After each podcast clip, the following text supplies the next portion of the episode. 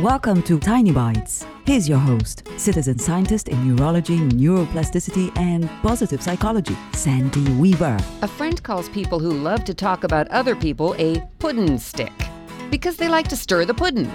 Do you know someone like that? At some point in nearly everyone's life, they are the target of a puddin' stick. It is not fun. I say that from personal experience. When it happened to me the last time, I discovered the way to gut the gossiping person's power. Ignore them. Don't defend yourself. Don't explain yourself. Don't try to get others to see the real you. Ignore it all. This is harder than it may sound because it's human to want people to like and understand you. And when someone is going out of their way to trash your reputation, you naturally want to defend yourself. Don't. Ignore it all. When you don't react, the pudding stick will move on to their next target.